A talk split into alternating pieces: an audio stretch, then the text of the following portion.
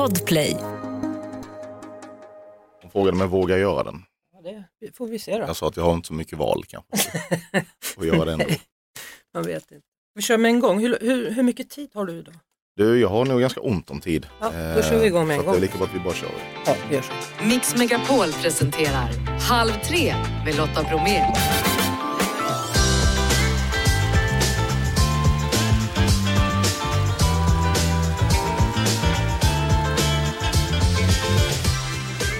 Så där då. Jimmy Åkesson, Sverigedemokraterna, välkommen hit. Tack så hemskt mycket. Ja du, Märta Stenevi bad dig ta av foliehatten häromdagen. Har den någonsin varit på? Nej, jag tycker inte det. Jag tycker att det är jag som har rätt och hon som har fel. Eller så har vi helt enkelt olika perspektiv på saker och då kan man landa i olika slutsatser. Men det betyder inte att vare sig hon eller jag nödvändigtvis har fel. Det har ju hänt en del sedan Sverigedemokraterna dök upp i svensk politik första gången. Ja, det, det får man ju säga. Ja, och nu ingår ni då i ett så kallat blått block och, och är att räkna med. Känner du så också? Ja, så vi bejakar ju det här maktskiftesprojektet. Vi tycker att vi har medvind. De debatter som har varit hittills har vi ju vunnit överlägset. Även om det just nu opinionen inte ser ut som att det, ja, det är väldigt jämnt. Är det. Men, men, eh, men ja, jo, nej, det känns bra och vi är väldigt nöjda med att kunna få inflytande i en ny regering. Så vem är det som har ändrat på sig? Är det ni eller är det andra? Det är framförallt andra som har närmat sig vår position i de här viktiga frågorna om invandring, integration, kriminalpolitiken, energipolitiken. Ehm, Så att vi har inte flyttat på oss särskilt mycket utan det är andra som har gjort det. Samtidigt så, så är det många som uppfattar det som att ni faktiskt har blivit mjukare i en del frågor. Som Johan Persson till exempel när han var här så sa han att ni har ändrat åsikt om NATO, Mm. eh, homosexualitet. Jag har aldrig haft någon särskild åsikt om homosexualitet faktiskt. Men ja, nej, det, det fanns säkert eh, andra uppfattningar för när vi var ett väldigt litet parti. Men vi är ett stort parti idag. Och då blir det ganska naturligt att det kommer in olika intressen eh, och då går partiet mer mot liksom, mitten i de här eh, skilja, ja, vad ska man säga, blockskiljande frågorna. Det är inte så konstigt egentligen. En sak som man alltid hör då i, i diskussionen är att man måste kunna prata med alla partier. Mm. Känner du så också? Ja, Det har varit min utgångspunkt alltid, att vi pratar med andra partier om man vill få någonting gjort och i synnerhet om man sitter i opposition som vi har gjort i 12 år, då måste man kunna prata med alla partier för att kunna få igenom förslag. Och det har, ju, det har vi ju fått nu också tillsammans med Moderaterna, Kristdemokraterna, Liberalerna men också med Vänsterpartiet eh, under de senaste åren. Hur är relationen mellan dig och Nooshi då? Vi har väl ingen speciell relation men vi kan väl, eh, vi kan väl hälsa och slänga käft när vi träffas. Och hur är det med Annie Lööf? Det är samma sak där. Jag tycker Annie Lööf är en väldigt trevlig person. Sen eh, är vi väldigt långt ifrån varandra politiskt, men vi brukar prata om, om barn och sådana saker. Vi har ju barn i ungefär samma åldrar och så. Mm. Jag bara tänker på det där med, med att ändra positioner, för det känns ibland som att ni rensar ut lite folk här och var. Är det så fortfarande tycker du? Ja, men jag tycker alla partier behöver ha en liksom, kontinuerlig städning av personer som, som inte hör hemma i ett parti. Vi är fortfarande, ett, även om vi är ett stort parti idag, så är vi fortfarande ett ganska nytt parti. Vi växer fortfarande på vissa håll i landet och, och det har ju möjliggjort för personer som kanske inte hör hemma i vårt parti att få positioner. Eh, jag upplever inte att det är något stort problem idag, men det har ju varit ett stort problem för oss och vi har varit eh, ja, det har varit en viktig del av vårt organisationsbygge, att också få bort fel folk och satsa på rätt folk. Vad är det som gör dig så arg när det talas om det blåbruna blocket? Men färgen brun betyder ju egentligen bara en sak eh, i politiska sammanhang och det är ju nazist. Eh, det är nazisternas färg. Eh, så att eh, när man kallar mig för brun så kallar man mig indirekt för nazist och det har jag väldigt svårt att acceptera. Och det är naturligtvis Miljöpartiet väldigt medvetna om. Eh, de vet att det provocerar och så. Jag, jag har sagt ifrån en gång eh, och jag kommer inte att bry mig om det igen utan jag ignorerar det nu. Jag tycker att jag har sagt mitt i den frågan. Samtidigt är det ju så att, att ert parti har främlingsfientliga rötter och till och med en del eh, nazism. Det är ju ingen hemlighet, det stod det ju till och med om i den här vitboken. Ja, att det fanns individer som grundade partiet som hade den typen av bakgrund. Det har vi ju känt till länge, men det betyder ju inte att det är rätt att kalla mig för nazist för det. För jag är inte nazist och vi tar starkt avstånd från nazismen och det tror jag att de flesta väljare förstår idag faktiskt. Du, vilken ism tillhör du då? Jag har alltid varit nationalist och konservativ. Ehm, och Sverigedemokraterna är ju ett, ett socialkonservativt parti med en nationalistisk grundsyn. Det är väl portalparagrafen i vårt principprogram. Hur vill du definiera det på ett enkelt sätt för den som lyssnar? Men nationalismen går ju ut på att alla nationer och, och folk har rätt att, att eh, bestämma över sin egen utveckling. Eh, vi har rätt till självständighet och det är inte andra utländska intressen som ska forma Sverige utan det ska svenskar göra precis som alla andra nationer har samma rättigheter. Socialkonservatismen handlar ju om att man, man, är, man har en konservativ utgångspunkt. Man, man vill se ett försiktigt framåtskridande, inte liksom radikala förändringar, inte ut med det gamla och in med det nya, utan mer försiktighet. Men social kommer ju in i det att vi är, tror jag också på det starka samhället. Eh, en stark stat där vi har en omfördelning av resurserna för att alla ska kunna få en bra grundtrygghet. Hur rädd är du för klimathotet? Jag är inte särskilt rädd för klimathotet. Däremot så inser jag att det finns eh, ett sådant hot eh, och att vi behöver göra det vi kan för att förändra det som vi står bakom när vi pratar om klimatförändringar. Vad tycker du vi kan, behöver göra? Ja, men för Sveriges del så handlar det framförallt om att göra det vi är bra på. Det är teknisk utveckling. Eh, vi är ett av världens mest innovationsrika länder. Vi är fantastiskt duktiga på energiteknik till exempel. Eh, vi behöver eh, delta i forskning kring modern kärnkraft. Sånt som vi kan exportera sen till de länder som släpper ut mest så att de kan minska sina utsläpp. Det tycker jag är väl den viktigaste delen, inte att vi har världens högsta bränslepriser så att det inte går att köra bil i vårt jättestora land. V vad har du för typ av bil? Jag har en, ehm, en bensin och etanolbil. Hybrid? Nej, det, nej, men det, är inte en, en, är ingen laddhybrid utan det är ju en, en, hybrid av bensin och etanol. Då. Och det var ju en miljöbil när jag köpte den en gång i tiden. Nu vet jag inte om det är det längre, jag tror inte det. Nej, ska du hacka upp ett, ett snack, eller vad heter det? Ska du uppgradera? men jag, är, jag har inget jättebilintresse, jag ska vara ärlig. Och, och, och, just nu så har jag, jag skjutsas ju runt liksom i statens polisbilar. Eh, som de flesta parti, eh, partiledare eh, gör. Eh, och då har man inte så där jättestor nytta av att lägga massa pengar på nya dyra bilar. Så att, eh, jag har ingen sån plan just nu. Du, hur ska vi komma till rätta med alla skjutningar? Vi ska låsa in farliga människor. De ska sitta inne länge. Det är helt orimligt att vi släpper ut människor som uppenbart är farliga. Det är det ena. Det andra är att vi måste ha poliser som, som finns i de områden där de här gängen finns, men som också har rätt verktyg eh, att hantera det. Som har och känner ett politiskt stöd i ryggen. Det tror jag kanske har varit en av de allvarligaste sakerna eh, under decennier nu när det här har tillåtits växa fram. Att det har inte funnits något, någon politisk vilja eh, inget politiskt stöd för polisen att göra sitt jobb. Och då blir det att man istället bjuder på pizza och man knäböjer och man, man bjuder på saft och bulle och det där håller inte längre.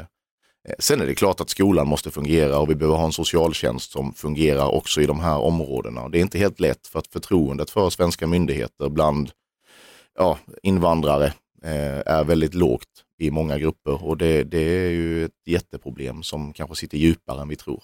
Men, men, hur ska man få det att vända då? Jag menar, vi vaknar nu i stort sett varje morgon till en död kropp hittat. Där är en skjutning, där. Mm.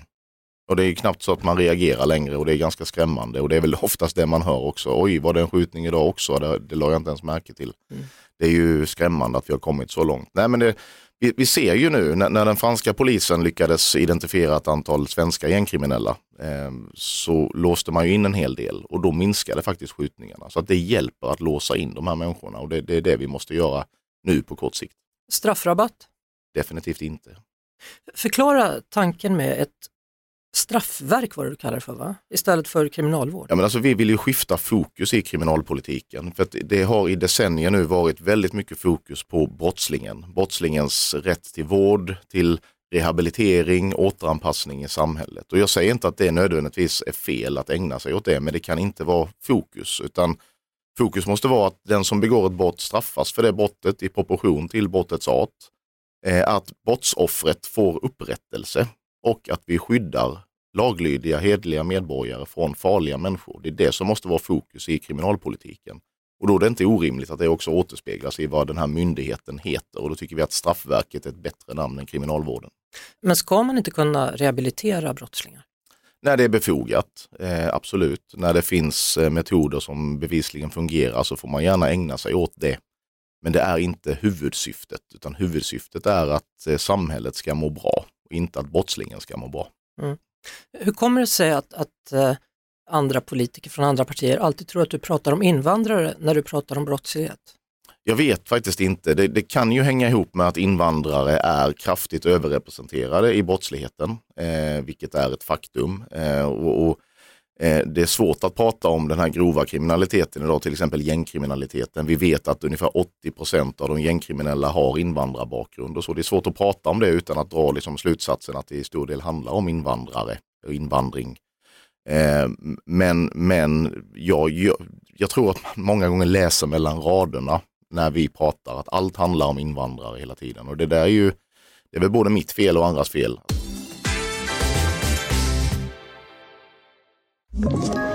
Ett poddtips från Podplay. I podden Något Kaiko garanterar östgötarna Brutti och jag, Davva, dig en stor dos skratt. Där följer jag pladask för köttätandet igen. Man är lite som en jävla vampyr. Man har fått lite blodsmak och då måste man ha mer. Udda spaningar, fängslande anekdoter och en och annan arg rant. Jag måste ha mitt kaffe på morgonen för annars är jag ingen trevlig människa. Då är du ingen trevlig människa, punkt. Något Kaiko, hör du på Podplay. Därför är gardinerna. Vilket parti vill du absolut inte jobba med? Jag har inga sådana röda linjer utan det är klart att vi, vi, vår utgångspunkt har alltid varit att man ska kunna samarbeta med alla partier. Sen är det klart att om man nu ingår i ett regeringsunderlag och, och sluter avtal kring vad man ska samarbeta om, då håller man ju sig till de man har slutit avtal med i de frågorna. Och sen är man väl fri att samarbeta med vem man vill om allt annat. Har ni gjort ett avtal? Finns det ett skriftligt papper? Nej, det finns inga avtal. eh, Utan däremot så har vi ju lagt mycket tid på att diskutera de här processerna. Eh, Vi har också pratat en hel del. Vi har ju förhandlat budget och till och med vunnit en budgetomröstning i riksdagen och så. Så vi har kommit ganska långt, men, men vi är inte framme än där vi eh, liksom känner oss bekväma med att släppa fram någon statsministerkandidat. Kräver du en regeringspost? Vår utgångspunkt är att sitta i regering Eh, om vi ska vara som del av ett regeringsunderlag. Och jag tror att Sverige skulle må väldigt bra av en majoritetsregering. Det var ett tag sedan senast. Men jag drar inga röda linjer som sagt. Jag tycker inte att det är rätt läge att göra det. Jag har noterat att till exempel Johan Persson drar röda linjer eh, och många andra är bra på att göra det. Jag tycker inte det är så konstruktivt. Eh, för mig så är det inte så viktigt egentligen hur en regering ser ut, utan det viktiga är vad en regering faktiskt ska göra. Men vad är ditt krav för att stödja Ulf Kristersson som statsminister? Ja, det är ju, det, det kan man ju vara på, prata om på en väldigt detaljerad nivå, men det tänker jag inte göra. Men däremot så handlar det ju om, om de frågor som är viktiga för oss och för våra väljare. Det är migrationspolitiken och integrationen, det handlar om kriminalpolitiken, det handlar om energipolitiken, eh, det handlar om skolpolitiken, en, en lång rad ämnen där vi kommer att ställa, ställa krav. Eh, men budgeten kanske är det absolut viktigaste styrmedlet. Där vill vi ha ett, ett eh, komplett inflytande. Vi vill vara med från början. Vi vill inte komma in från sidan när, när andra partier redan har suttit och förhandlat, utan vi vill vara med från början i, i de liksom beredningsprocesser som, som sker i regeringskansliet. Tror du att ni kommer få det? Ja, men annars kommer vi inte att vara med. Eh, Så att det, det, det är ju liksom, även om jag inte drar några röda linjer, så är det klart att, att får vi inte det inflytandet, då finns det ju inget intresse för oss att stödja en regering. Det är ju ganska givet. Men, men regeringsposter, står det på, en, på den här listan? Ja, men det är klart att vi kommer ju att framföra att eh, vi utgår från att vi är en del av regeringen om vi ska stödja regeringen. Så är det. Men, och får vi då inte sitta med i regeringen eller om det inte går att lösa, ja, då eh, ställs det ju betydligt högre krav på samarbetet, konkretionsnivå, Eh, inte bara ett, ett löst avtal om att ungefär det här ska vi göra, utan ett avtal om vad som ska göras, hur det ska göras och när det ska göras. Men, tycker du att andra har blivit lättare att prata med eller är det du som har blivit lättare att prata med? Eller du och ditt parti snarare? Det är en kombination av flera saker tror jag. Dels så tror jag att eh, migrationskaoset 2015-2016 har gjort att fler någonstans ändå har viss respekt för att det vi har sagt hela tiden, att vi kan inte hålla på där så här hur länge som helst och det har fler insett och då blir det lättare att prata med oss.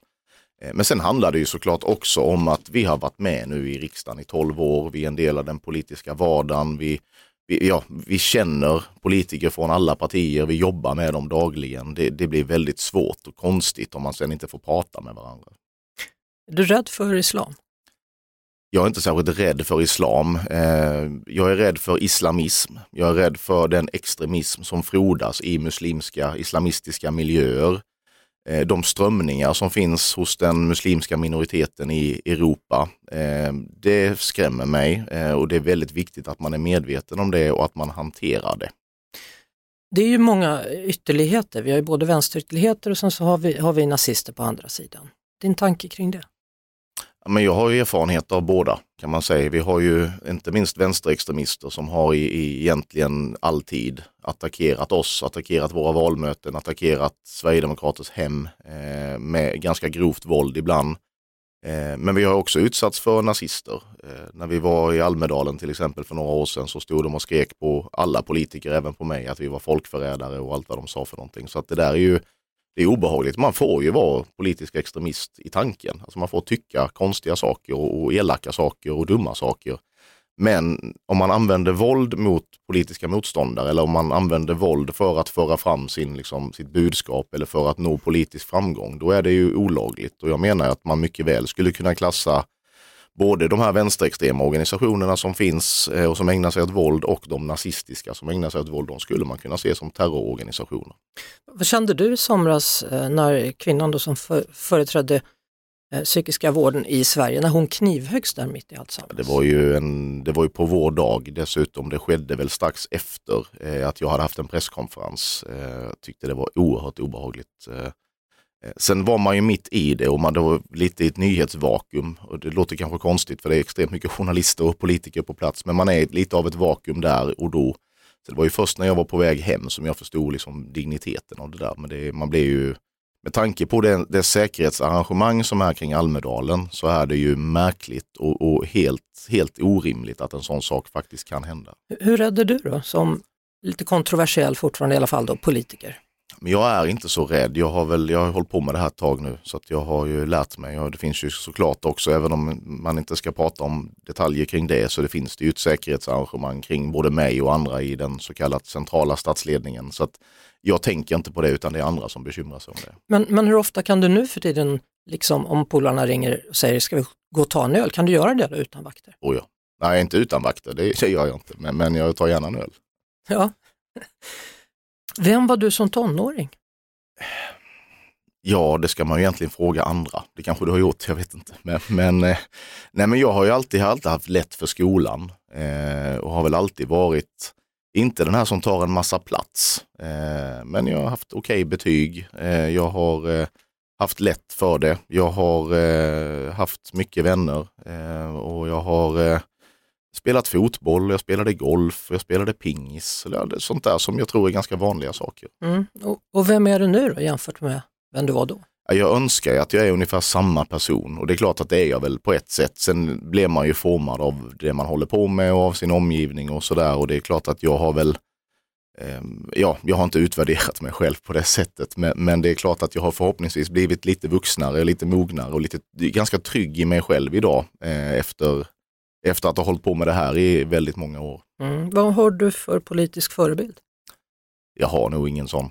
Eh, jag tycker att man kan alltid inspireras av alla möjliga, till och med inspireras av Fredrik Reinfeldt. Jag tyckte att han, även om han hade ganska galen politik, så var han ändå en duktig retoriker och han hade ett anslag i debatten som jag uppskattade och sådär. Men, men jag tänker inte säga att han är min politiska förebild för det och så är det väl lite att om man, om man nämner en politisk förebild så får man också med ett helt bagage och jag är inte så beredd att försvara någon annan på det sättet. Favoritfilm, vilken är den? Det är nog Gudfadern-trilogin för att vara lite tråkig sådär som alla andra tycker. Men jag, de flesta gillar ju inte den tredje filmen men jag är ju sån, jag vill ju inte att saker ska ta slut. Så jag gillar ju, jag hoppas ju på den fjärde filmen också. Som, det finns många manus till men den kommer ju aldrig. Liksom. Är det därför du är den längst sittande partiledaren? Det kanske är så, just det. Jag har inte tänkt så men det kanske är så. Ja. Vad är det du är rädd ska ta slut? Jag vet inte men det är väl lite sentimental och nostalgiskt lagd på det sättet så att det jag läser, jag, jag, min favoritbokserie är ju Stadserien, Fågelströms, eh, trots att jag läste den innan jag ens hade varit i Stockholm. eh, men det är också en familjekrönika och, och, man får följa det här och man blir en del av det och plötsligt så bara tar det slut och det är lite ledsamt.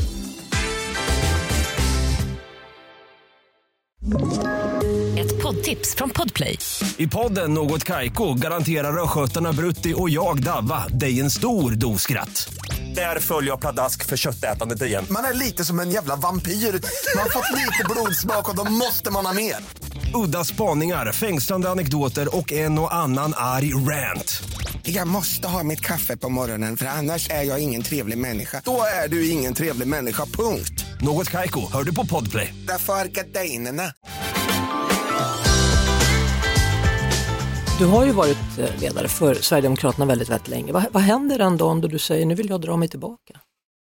Jag är inte särskilt orolig för det, vare sig för egen del eller för partiets del, utan vi har en fantastisk återväxt idag. Eh, partiet är väldigt stabilt idag, eh, så det är jag inte så orolig för där. Och för egen del så är det väl, ja, någon gång ska man ju kanske göra något annat också, tänker jag. Men just nu är jag fullt fokuserad på det här. Men är det någon som är förberedd? Har du förberett någon nog då så att det finns någon som kan ta över den dagen du väljer att nej, nu räcker det? Ja, men det finns många som skulle kunna axla den rollen, absolut. Och, och kanske till och med göra det bättre, vad vet jag. Så det, nej, jag, jag, men- men jag tror inte att det är en som, om man börjar så, börjar utse efterträdare eller den man vill ska efterträda, och man börjar tänka i de banorna, då är man nog ingen bra partiledare, så då ska man nog kliva av. Så att jag försöker fokusera på det jag gör här och nu. Du har ju varit uh, utbränd då Ja. och drabbats av ångest, Mm. som flera av oss andra också Mm. faktiskt. Mm. Hur var din ångest? Hur kraftig var den? jag har ju pratat med många med samma liksom, bakgrund och problem och så. Och det, jag har ju hört de som har mått väldigt dåligt och inte alls fungerat och sådär. Jag har inte varit riktigt där. Jag tror ändå att jag någonstans tog ledigt i tid, om man uttrycker det så, tog tag i det i tid. Men, men ångesten är ju, och det, det måste man ha klart för sig, att man, man när jag pratar med så här, psykologer och coacher och sånt, och det händer ibland att jag gör det, det är så, så är det ju. De pratar alltid om du som har en utmattning i botten. Eh, och det är så man måste se det. Alltså man blir aldrig fri från den, utan man måste lära sig att leva med det och hantera det. Och det har jag haft några år på mig att göra och jag tycker jag är ganska bra på det. Sen Mm. händer det ju såklart att den här ångesten den kommer, men jag är ganska bra på att hantera det. Jag vet, jag kan ju allt från andningsövningar till tankeövningar till eh, ja, att slappna av, vila och så. Äter du medicin? Ja, det gör jag. Vill du fortsätta med det eller är det ett måste? Det är inget måste, men jag mår bra och så länge jag mår bra så tänker jag att då finns det ingen anledning att ändra på det. Ett vinnande koncept. Så ja, lyckopiller typ? Ja, ja antidepressiva. Ja. Eh, när du var med i Ångestpodden där då och pratade om psykisk ohälsa så sa du, jag tror jag blev en bättre människa. Mm. Och då raljerar du inte, eller hur? Utan det är på riktigt. Ja, jag har sagt det flera gånger faktiskt. Att Ja. jag, jag tror att man, ja, men, allt, Vilket sätt? ja, men allt tufft man är med om i livet gör väl förhoppningsvis att man växer lite som människa och att man kanske får en, en ökad förståelse för vissa saker och så. Och det, psykisk ohälsa är ju ett jätteproblem i samhället. Det är också någonting framförallt bland män i medelåldern, som jag nu ändå är nu.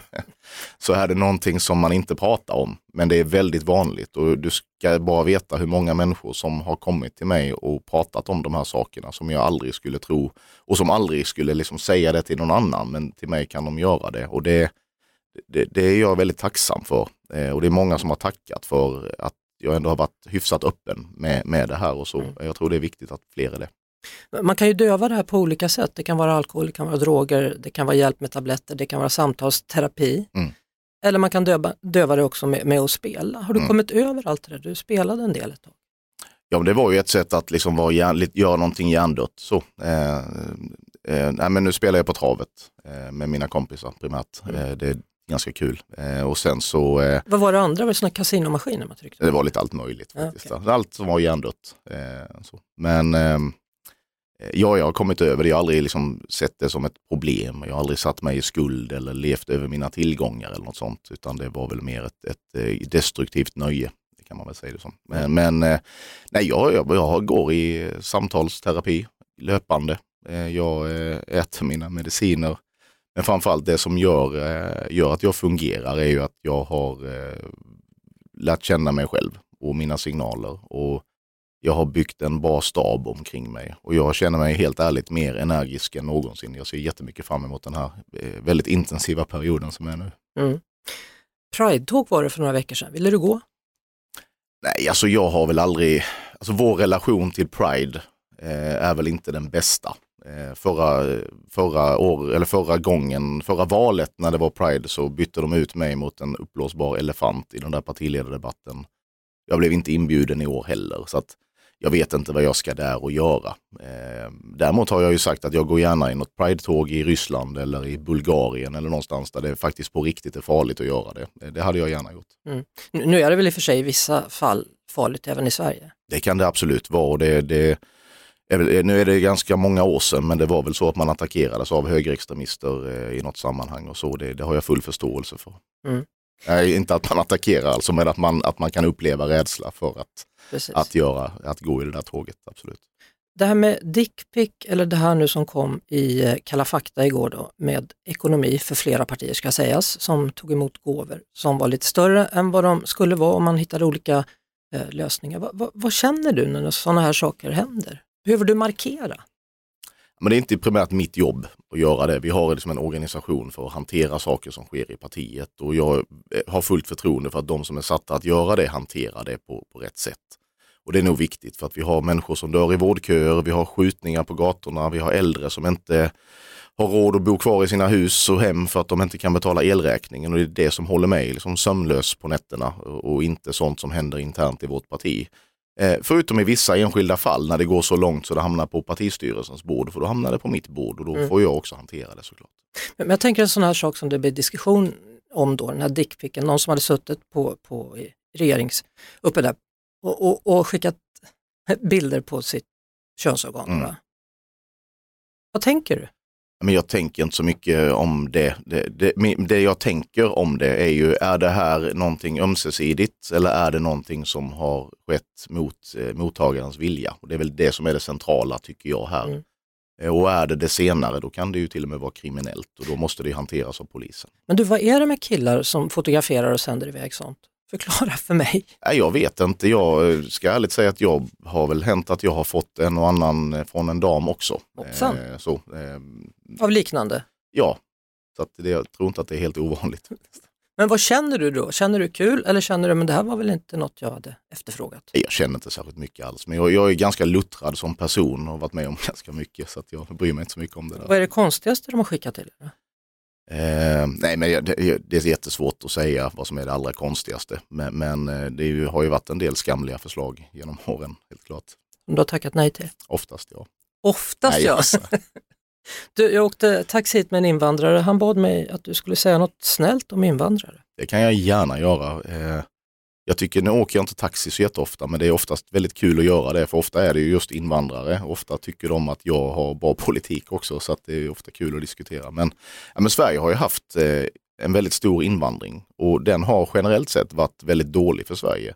Men det finns ju många enskilda exempel på människor som har kommit hit från andra länder och som, som jobbar och bidrar till, till samhället och samhällsbygget och det där. Och det ska man ju inte det försvinner ofta i debatten, eh, därför att debatten är så polariserad. Men jag, när jag håller mina tal så brukar jag ändå försöka att nyansera lite. Eh, för jag tycker det är viktigt att eh, man, man kan flytta till Sverige även om man är född någon annanstans i världen och man kan bli en del av det svenska samhället och, och så och en bidragande del om man vill det. Om man har ambitionen att anpassa sig och lära sig språket och respektera det svenska sättet att leva och sådär. Eh, och många har gjort det och jag är tacksam för det. Eh, och det är inget problem. Problemet är de 700 000 invandrare som inte kan försörja sig själv. Ska vi ta lögndetektorfrågorna? Du ser där till höger, eller till vänster om Jag ser där. den här, eh, Lögndetektorn ja. jag är livrädd för den. Vill du pröva att sätta på dig de där på fingrarna så får du känna hur det känns? Kommer eller? det på riktigt att liksom, eh, Alltså, tyvärr har vi ju inte riktigt kontakt då med Schweiz, men den är på riktigt. den är det alltså? Ja, men det jag tänker att, att jag får kalibrera mig mot dig så avgör Mm. jag. Mm, okej. Ja. mm, så gör vi. Är du beredd? Mm, jag är beredd. kör vi. Äter du tacos på fredagar? Ibland. Vet du hur mycket en liter mjölk kostar? Ehm, ja, men en- det måste väl närma sig 10 kronor nu för en liter mjölk tänker jag. Det är en bit över kan En man bit säga. över till och med. Jaha. Oj, oj. Ja, men jag brukar köpa en och en halv liters förpackning och den, den kostar lite mer. Sant. Älskar du Sverige? Jag älskar Sverige. Har du prövat droger? Mm, alkohol, inga andra droger. Aldrig Mariana, Nej. inget annat? Nej. Funkar det? Funkar. Alkoholen? Ja, alltså alkohol är ju i, i, i rätt eh, måttlig mängd så är alkohol en ganska trevlig eh, sak. Är du bra på att dansa? Nej, Är du PK? nej. Utveckla gärna. Det beror på vem du frågar ju, för det finns ju säkert de som tycker att jag är väldigt PK. Men de flesta människor i världen tycker inte det. Politiskt korrekt. Mm. Eh, har du någonsin ljugit? Eh, Ja. Om Ja. vad? Nej men oftast är det ju så här, har man barn till exempel så måste man ju ljuga ibland för att man ska liksom kunna, kunna komma vidare i livet. Så, så det är väl det vanligaste exemplet. Vill du bli statsminister? Ja, Håller du med om allt som ditt ungdomsparti vill? nej. Vi lämnar den där så kan du få förklara varför inte? Vad är det de vill som inte du vill? Nej men eh, det är väl lite poängen med ett ungdomsförbund att ibland så eh, tar de ut svängarna lite mer än vad partiet gör och ibland kan man tycka att det blir lite valpigt. Å andra sidan så har de ju rätt att vara det tycker jag och det är väl inget ovanligt utan det är, ganska, det är väl så det ska vara. Mm. Ofta är det väl kanske så att man har en lite annan uppfattning om saker när man är ungdom och sen så blir man vuxen och förstår att saker och ting kanske är mer nyanserade än vad man, vad man trodde då. Du, det finns någonting som brukar vara bland det svåraste en partiledare kan vara med om och det är att svara ja eller nej på frågor. Mm. Är du beredd? Ja. Då kommer ja och nej-frågor med Jimmy Åkesson, Sverigedemokraterna. Ska vi ha fri abort i Sverige? Ja. Ska vi höja skatterna? Nej, Ska kulturen bekostas av privata medel? ja, Är Sveriges Radio och TV viktigt? Ja. Är lantisar smartare än stockholmare? ibland, Sitter du kvar som partiledare under nästa mandatperiod? förhoppningsvis. Har du en för hög månadslön? Nej, Bör antalet riksdagsledamöter bli färre? nej, Ska vi kunna köpa vin på ICA? nej. Bör snus tillåtas i hela Europa? Det bestämmer Europa, inte jag. Är Putin en krigsförbrytare? Ja. Blir Donald Trump president igen? Nej. Källsorterar du soporna? Ja. Hur går det till? Jag måste, vi har så här soptunnor där man måste göra det. Håller du med om allt jag säger? Eh, ja, än så länge, nästan. Är det svårt att svara ja eller nej? Nej. Då tackar vi för det. Du, vad ser du mest fram emot de närmsta veckorna nu? Ja, men det är ju sådana här saker. Eh, träffa journalister, träffa väljare, eh, vara med i debatter. Det är ju, att vara i opposition är ju lite av öken faktiskt i, i tre och ett halvt år. Och sen kommer valåret och så drar allting igång och det blir intensivt och det händer roliga saker. Den här mandatperioden har ju dessutom varit extra mycket öken på grund av pandemi framför allt. Där det var mycket jobba hemma och, och sådär. Så att det, nu är det extra kul att det är mer normal tillvaro igen. Jag glömde en ja och nej-fråga, men den kunde lika gärna platsat in på lögndetektorn. Är du singel? Nej. Nu skakar du lite så här på dig. Var, var... Jaha, hur länge har du varit ihop med någon då? Ja, men eh, jag nöjer mig med att svara nej bara. Ja, men då vet vi det. Då får vi kolla vem som är i din närhet då, på valnatten. Mm. Ja, är du glad? Är du lycklig? Jag är lycklig. Är du kär? Ja. Är du förlovad? Nej. Är du på väg? Nej, det vet jag inte. Tycker du att du har fått ordning på kärlekslivet? Ja, det tycker jag. Vad härligt. Mm. Då säger jag grattis till det och sen så konstaterar jag att nästa som kommer hit det är Vänsterpartiet med Nooshi. Eh, hon har ju sagt en hel del saker om dig och ditt parti, bland annat då att du skulle vara förälskad i, i eh, Ulf Kristersson. Det är inte min kärlek kan jag avslöja. Bra, då har vi koll på det. Mm. Eh, vad vill du säga om, om Nooshi och Vänsterpartiet? Då? Ja, men jag tycker hon var ganska tuff i, eh, ja, framförallt förra våren när hon faktiskt löpte linan ut. Eh, det var lite skakigt i början där, men, men sen gjorde hon det och det tycker jag hon gjorde helt rätt i till skillnad från då hur hennes företrädare hanterade Socialdemokraterna. Så att det, det ska hon ha mycket cred för tycker jag. Eh, sen är hon väldigt duktig på att prata. Eh, sen håller jag inte med om särskilt mycket som hon pratar om, men hon är duktig på det. Det märks att hon är oerhört engagerad. Även om hon inte har varit politiker lika länge som jag till exempel, så märks det att hon är oerhört, hon brinner för det hon, hon säger och det tycker jag, det ska man göra. Tack så mycket för Nu att du sa jag kom. bara snälla saker, det var meningen kanske. Jag tycker det blir trevligare så. Ja. Tack så mycket för att du kom hit Jimmy Åkesson, Sverigedemokraterna. Tack så mycket. Podplay, en del av Power Media. Poddtips från Podplay. I fallen jag aldrig glömmer djupdyker Hasse Aro i arbetet bakom några av Sveriges mest uppseendeväckande brottsutredningar. Går vi in med hemlig telefonavlyssning och, och då upplever vi att vi får en total förändring av hans beteende. Vad är det som händer nu? Vem är det som läcker?